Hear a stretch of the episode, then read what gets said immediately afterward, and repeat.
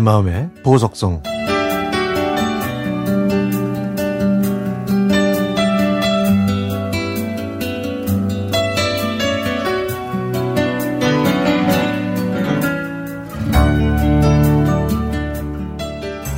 아들은 체격은 좋은 편이었지만 대인 기피증이 있었습니다. 재수해서 힘들게 들어간 대학 공부가 마음에 안 들었는지 학교를 거의 다니지 않았죠. 그래서 저와 남편의 조언으로 편입학 시험을 준비하다가 군에 입대했습니다. 부모와 상의라도 하면 좋았을 걸. 아들은 자기 마음대로 입대 날짜를 정해서 머리를 짧게 자르고 집에 왔더군요. 저는 그 모습을 보고 깜짝 놀랐습니다.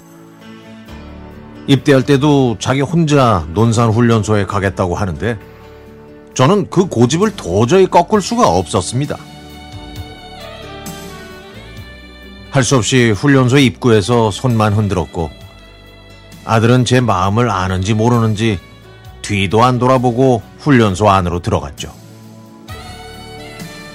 그 모습을 보고 서운하면서도 마음이 짠했습니다. 그런데 아들은 저와 남편이 멀찌감치 서서 자기를 쳐다보고 있는 걸 알았는지 갑자기 뒤돌더니 마카레나 춤을 추는 거예요.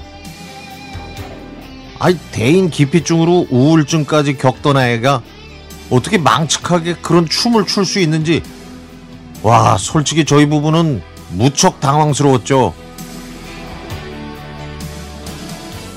아마 남편과 저는 그 모습을 보고 아들이 제대할 때까지 용기를 잃지 않았던 것 같습니다. 그 뒤로 저는 마카레나 노래가 나오면 커다란 궁둥이를 사정없이 흔들면서 양손을 흔들던 아들의 모습이 떠올랐고 급기야는 남편과 함께 마카레나 춤을 배우기도 했죠.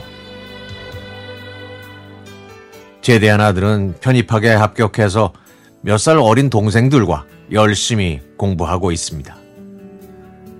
저는 지금도 아들한테 그때 입대했던 거는 정말 잘했다고 얘기합니다. 모든 걸 혼자 결정해서 좀 서운하긴 했지만 결과적으로는 정말 잘한 행동이었죠. 그래서 아들은 휴가 나왔을 때 저한테 이렇게 말한 적이 있었습니다. 엄마, 내가 그동안 온실 속에서만 자라서 철이 없었던 것 같아요. 이젠 제가 진짜로, 아니, 진짜로 열심히 해볼게요.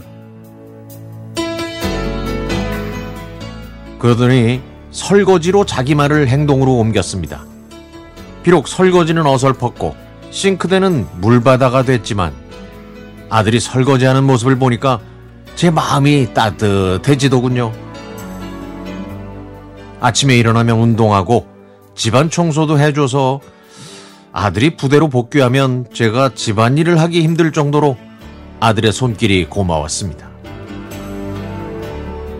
아들은 제대하고 나서 모든 면에서 정말 최선을 다하고 있는데요.